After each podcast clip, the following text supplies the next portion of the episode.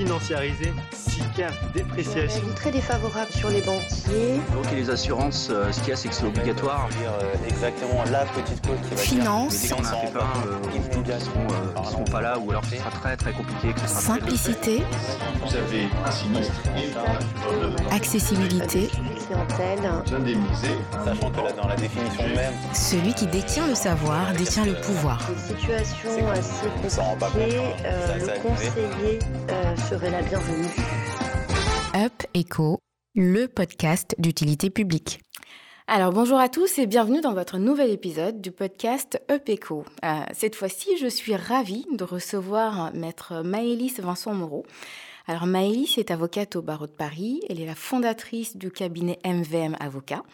Elle exerce des fonctions, elle a exercé des fonctions de juriste en entreprise, d'avocate dans les départements de cabinets spécialisés en propriété intellectuelle et nouvelles technologies.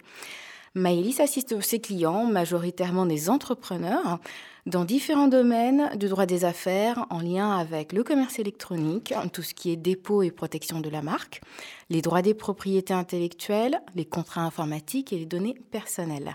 Bonjour Maëlys. Bonjour Mintou. Alors, si vous n'avez toujours pas compris après la présentation de Maëlys qu'on va parler des entrepreneurs, je vous le rappelle, donc ce thème aura vraiment pour vocation euh, à échanger et tout savoir sur l'e-commerce, les entrepreneurs, parce que c'est une activité qui euh, euh, a le vent en poupe. Et justement, Maëlys, pour démarrer cet épisode, ce serait peut-être intéressant de reprendre les éléments très basiques que le grand public peut ignorer.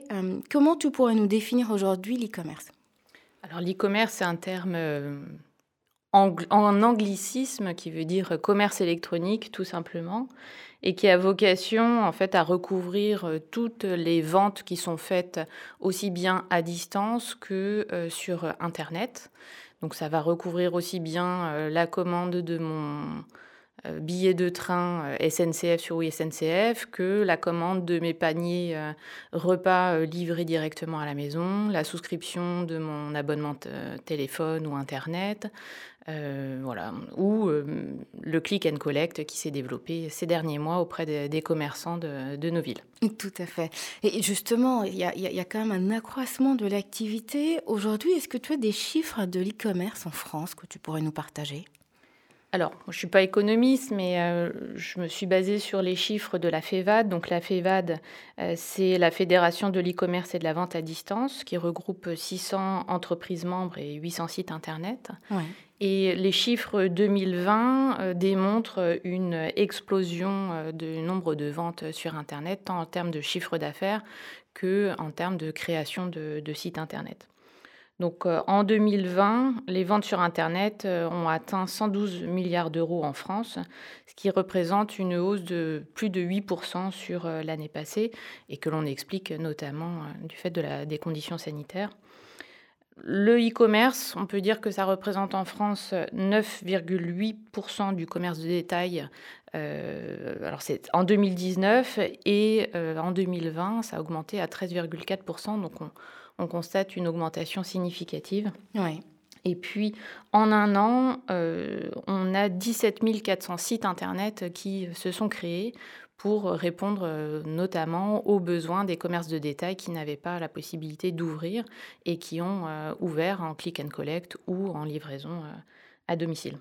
Alors, deux derniers chiffres. On Oui. a 1,8 milliard de transactions en 2020 sur Internet et un panier moyen qui est de 61 euros, qui a augmenté de 2 euros par rapport à, à 2019. Donc voilà, des, des petites euh, données chiffrées qui permettent de se rendre compte de l'importance de, de ce commerce électronique en France.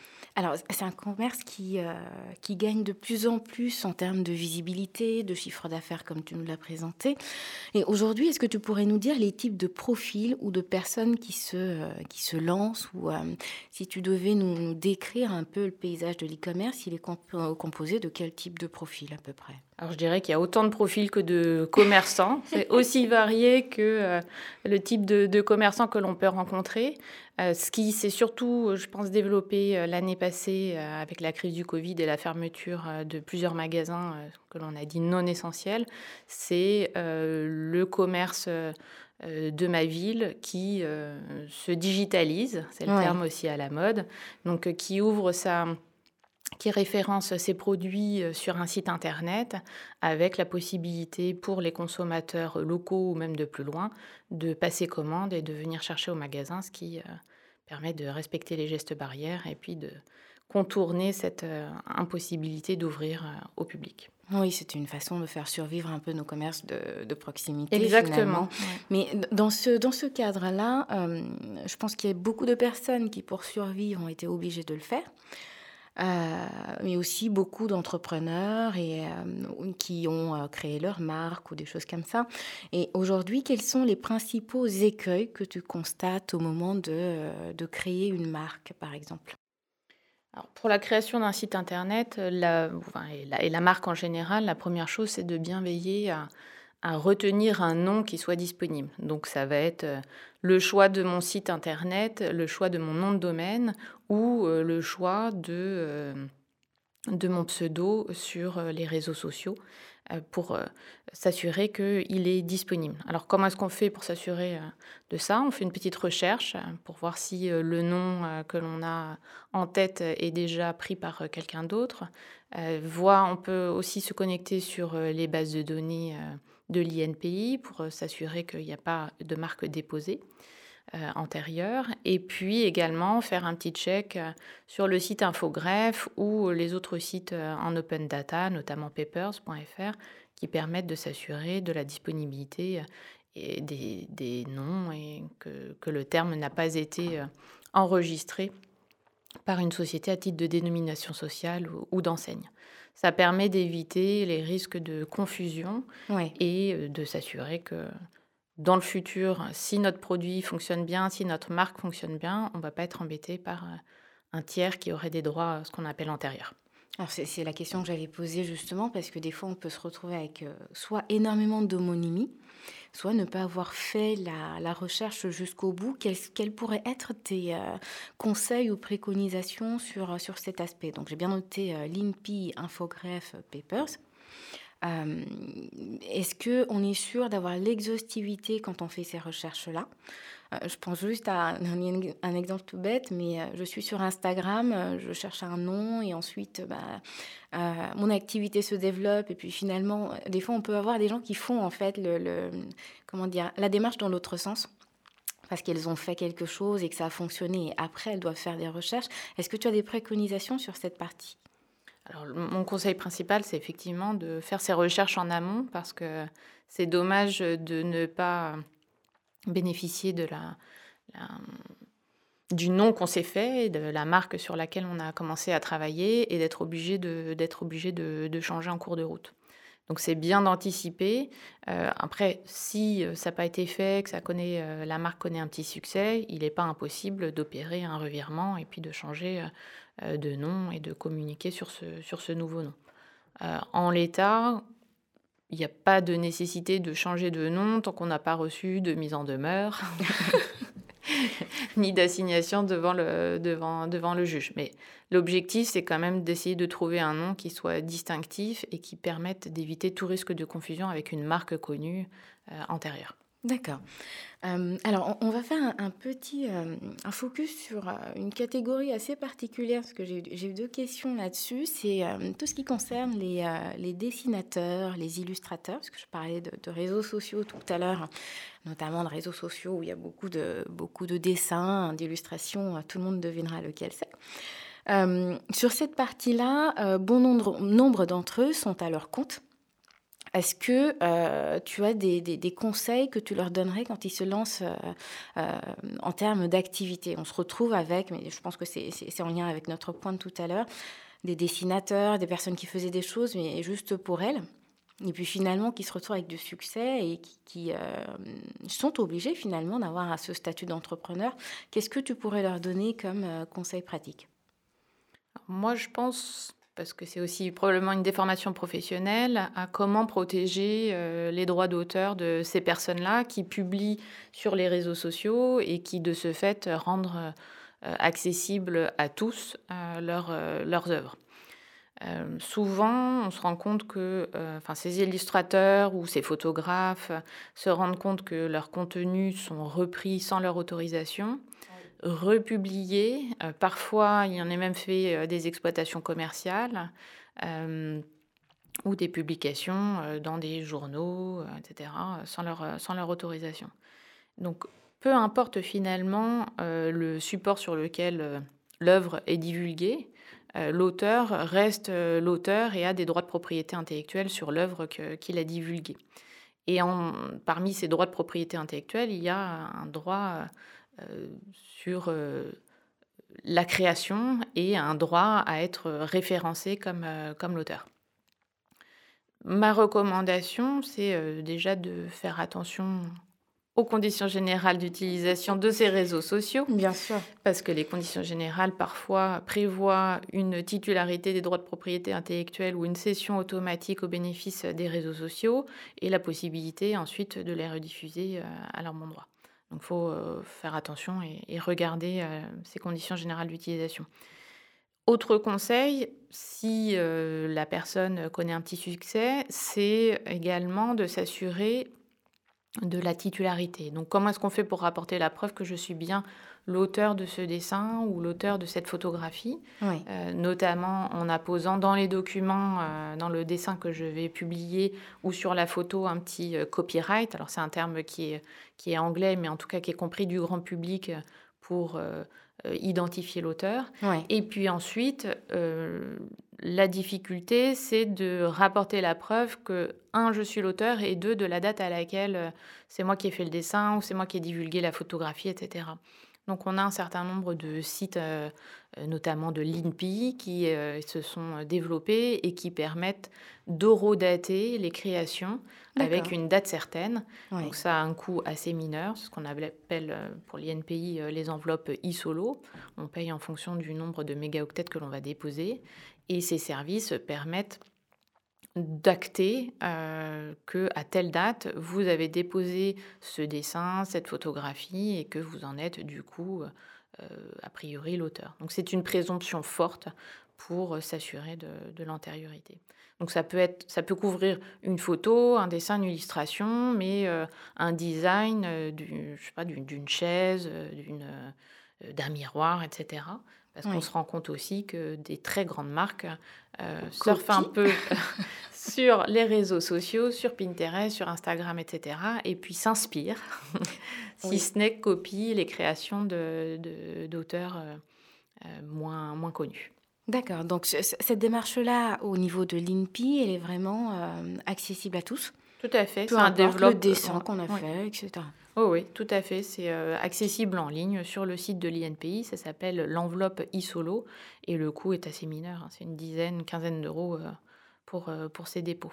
Donc en tout cas pour les créateurs ou les designers ou les, les, graphistes, c'est ce que je recommande de faire pour s'assurer de la preuve de leur, de leur droit intérieur.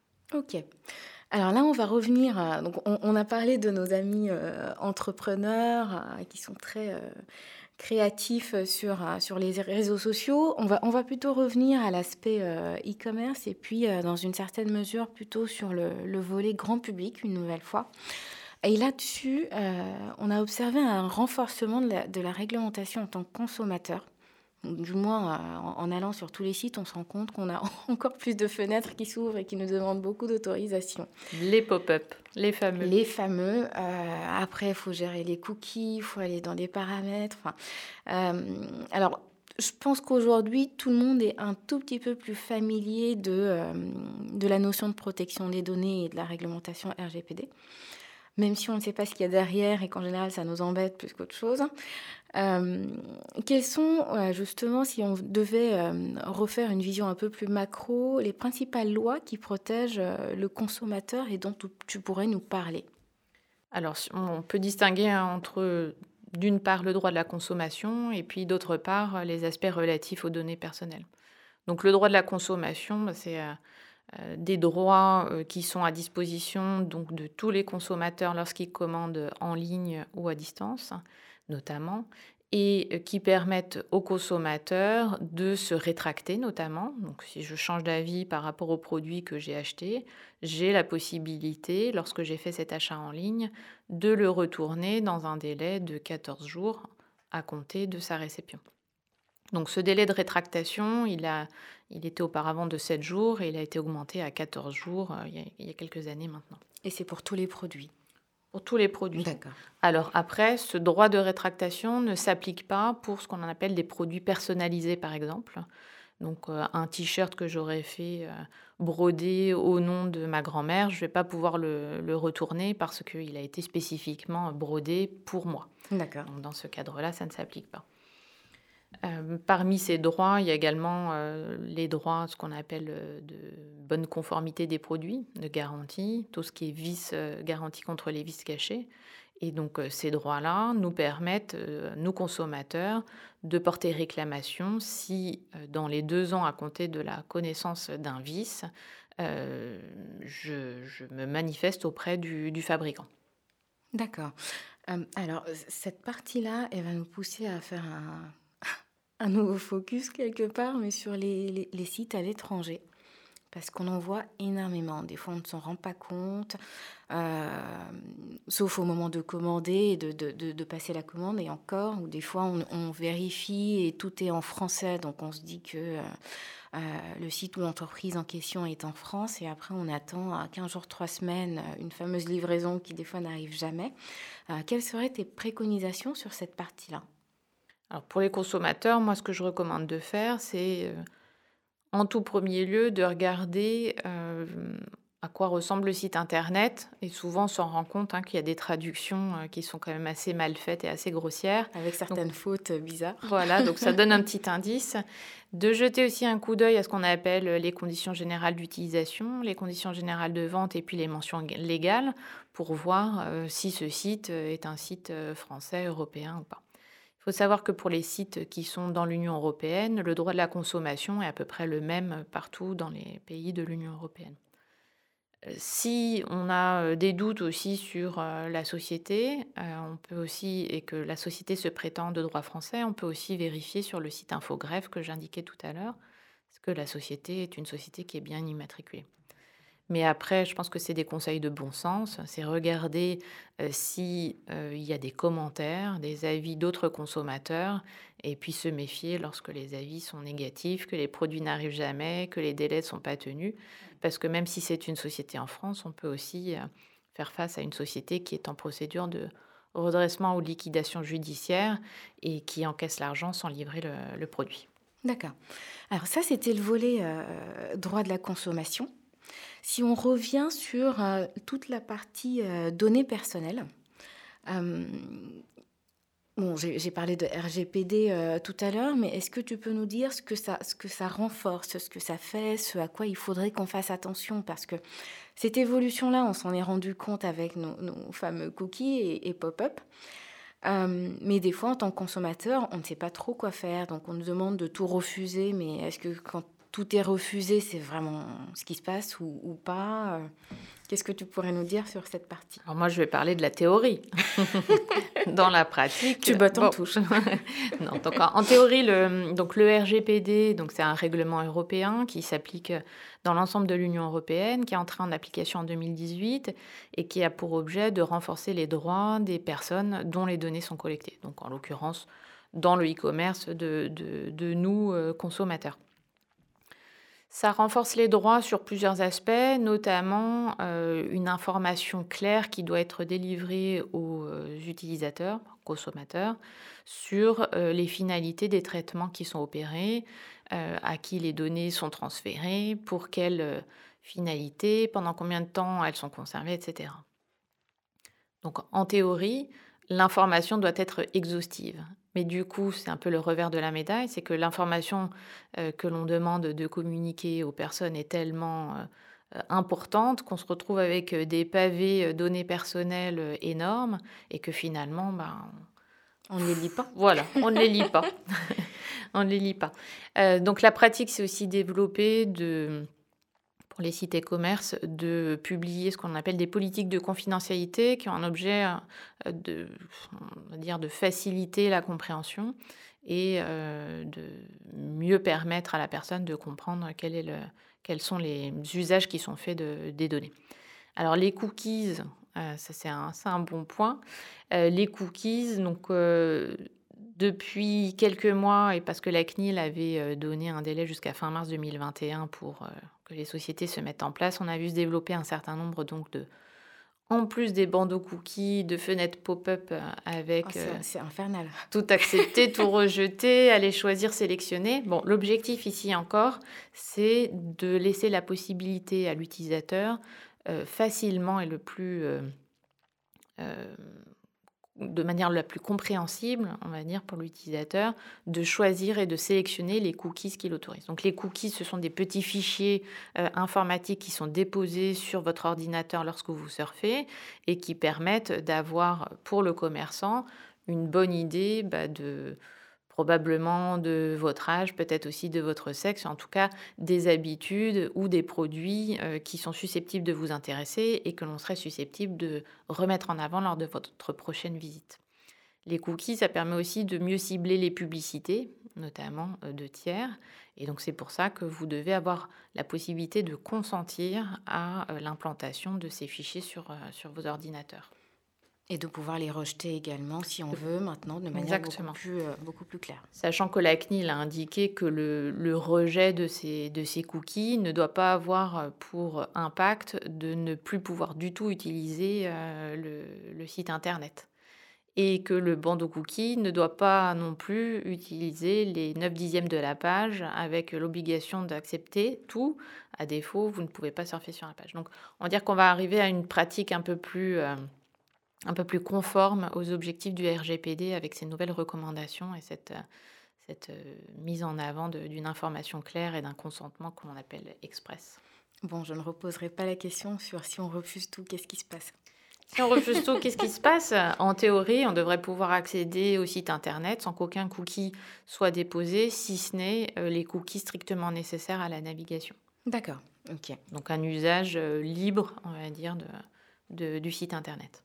Ok, ça marche. Eh bien, merci beaucoup pour ces explications très claires. Euh, je pense que j'ai une dernière question et puis après ma, question habituelle de sensibilisation.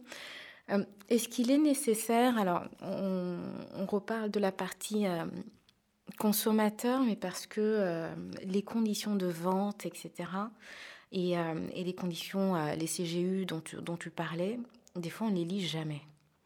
Alors, est-ce que euh, il y a deux ou trois éléments sur lesquels il faudrait qu'on fasse un focus quand on achète quelque chose ou pas du tout? Est-ce qu'on les lit? Est-ce que je, me doute bien que tu vas recommander de les lire, mais je pense que euh, on n'est pas nombreux à le faire.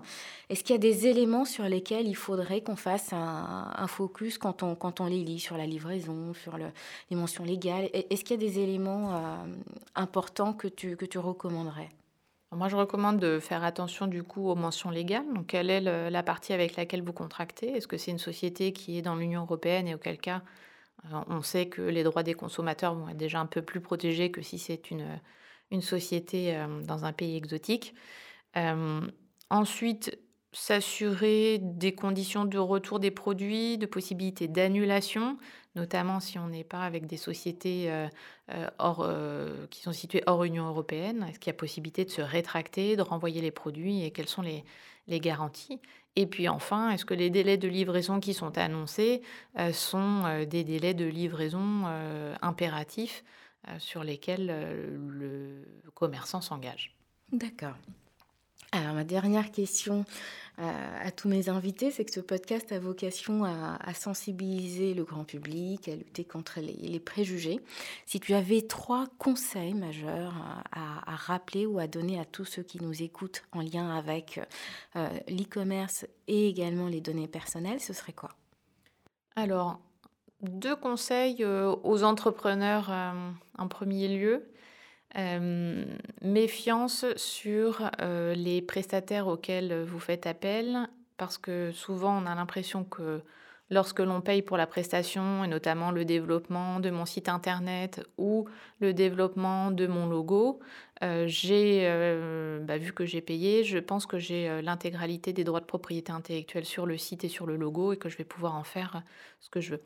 En réalité, le Code de la propriété intellectuelle protège les créateurs, et donc les auteurs de votre site Internet et du logo, et la rémunération, si le contrat ne prévoit pas une cession de droit de propriété intellectuelle express à votre bénéfice, la rémunération ne couvre en réalité que la partie prestation et pas la possibilité d'utiliser, d'exploiter le site internet, le logo, euh, etc. Donc ça, méfiance Ah oui, euh, là-dessus. Euh, Est-ce que tu as des exemples ou des anecdotes sur cette partie? Parce que là, pour le coup, c'est vrai que... J'en ai tous les jours. Non, mais je pense qu'il y, y a beaucoup de gens qui ne se rendent pas compte oui. et qui ont en tête le fait de se dire euh, bon, je, je, euh, je ne suis pas habitué ou je n'ai pas le temps de faire mon site, donc je le délègue. Mais en fait, en déléguant cette prestation, on ne se rend pas compte, on ne sait pas toujours ce qu'il y a derrière, est-ce que ça, recouvre, est-ce que tu as des anecdotes à nous partager? Oui, mais alors déjà, il faut faire aussi euh, un peu, enfin, en amont, se renseigner un peu sur euh, les sites internet, savoir un peu comment est-ce qu'il va être développé, est-ce que ça va être un, frame, ce qu'on appelle euh, facile d'utilisation après, parce que si je ne suis pas en capacité de faire évoluer mon site euh, tout seul, ça veut dire que je vais payer des frais de, maintenance euh, régulière au prestataire qui a développé mon site internet. Et puis que si je ne suis pas contente de mon prestataire, un tiers qui le reprendrait bah, va pas forcément avoir les mêmes codes, les mêmes usages, et puis on va parfois repartir de zéro. Mais le cas que je décrivais tout à l'heure, à savoir la cession des droits de propriété intellectuelle sur un, lo- un logo, un site internet, une marque, euh, un logiciel, une appli mobile, c'est un écueil que l'on rencontre euh, quasiment tous les jours dans notre profession lorsqu'on conseille des entrepreneurs qui ont versé des sommes parfois très importantes sur plusieurs années à des développeurs euh, informatiques pour euh, euh, créer un logiciel et qui se rendent compte qu'en réalité, ils n'ont payé que pour la prestation. Oui. Et malheureusement, les tribunaux sont assez fermes là-dessus. Euh, ils tranchent en faveur de, de l'auteur. Donc ça, c'était un de mes premiers conseils pour euh, les entrepreneurs. Second conseil euh, aux entrepreneurs, c'est euh, attention au copier-coller de conditions générales de vente ou de conditions générales d'utilisation. Parce que on se, bah, naturellement, on va dire qu'on va faire un benchmark, on va aller regarder un peu ce que font des sociétés ou des sites internet qui ont une activité similaire à la nôtre. Euh, néanmoins, euh, les conditions générales de vente et les conditions générales d'utilisation de votre site, elles vous protègent parce qu'elles viennent décrire la façon dont vous allez rendre vos prestations, euh, la façon dans, dans lesquelles vous allez euh, rendre, rendre le service et encadrer votre responsabilité, etc. Or, ce que fait votre voisin n'est peut-être pas la façon dont vous, vous le faites. Euh, et hum, il faut être vigilant à ne pas faire un copier-coller euh, bête euh, et se retrouver avec des clauses qui ne seraient pas adaptées, ou alors faire un des copier-coller sans harmonie et du coup des clauses qui deviennent contradictoires et qui ne protègent plus vos intérêts. Et puis par ailleurs, il y a des, décisions qui ont tranché en faveur de sociétés qui euh, se sont rendues compte que le concurrent avait fait un copier-coller de ses conditions générales de vente et qui ont donc condamné le concurrent euh, sur le fondement de la concurrence déloyale à verser des dommages et intérêts. Parce qu'ils avaient économisé des frais de- d'avocats, de, conseils, de juristes pour la rédaction de ces documents. Donc attention au copier-coller. Super bon conseil. Donc ces deux conseils étaient pour nos amis les entrepreneurs et pour le grand public, un dernier. Et pour le grand public, euh, moi je suis assez sensible euh, aux questions des données personnelles. Et tout à l'heure, tu m'interrogeais en me disant aussi quelle euh, petite digression, en quoi le RGPD est venu, renforcer les droits des, personnes. Il est important de noter que le RGPD a renforcé les pouvoirs de sanction des autorités compétentes en Europe. Et la CNIL a notamment fait usage de ses pouvoirs de sanction ces deux dernières années en condamnant notamment la, société Google ou la société Amazon à des sanctions financières très importantes, plus de 50 millions d'euros, euh, plus de 30 millions d'euros pour l'autre.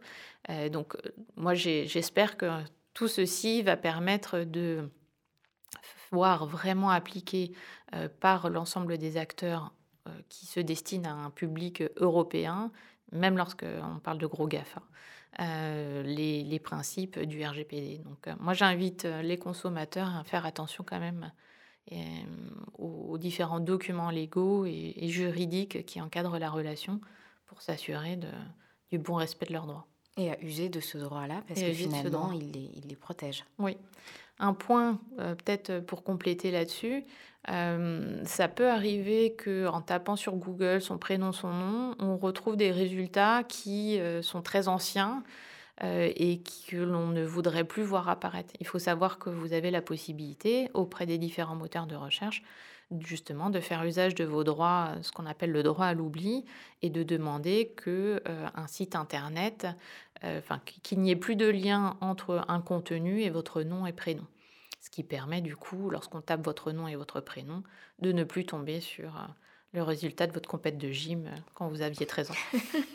Je pense que ça concernera beaucoup de monde et que ceux qui nous écoutent retiendront ce, ce dernier conseil assidûment. c'est important de faire quand même le ménage aussi, de voir euh, les données qui ont été publiées, ce qui, ce qui est disponible euh, auprès de, de, tous et du grand public.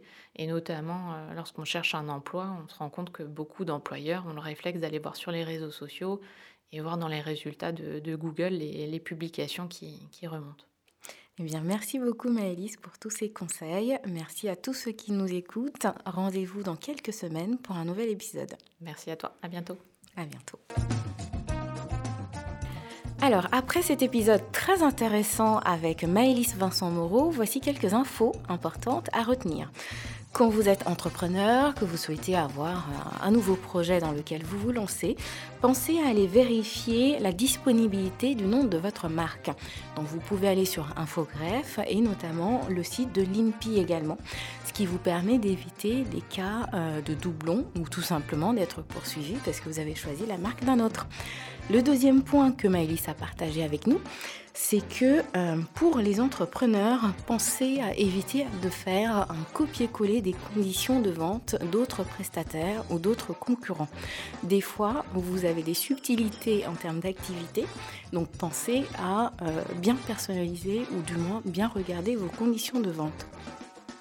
Et le dernier point concerne les consommateurs. Donc la réglementation RGPD a été mise à disposition pour pouvoir vous protéger. Pensez à refuser les paramètres ou certains cookies, sauf ceux qui sont obligatoires si vous n'avez pas envie de partager certaines données. Pensez également à tous vos droits en tant que consommateur, notamment la possibilité de vous rétracter et vérifier de temps en temps les conditions de vente quand vous faites plusieurs achats sur Internet, ce qui vous permet de vérifier que vous avez bien le bon site, le bon commerçant euh, avant de faire vos achats. Merci à tous et au plaisir pour le prochain épisode de PECO.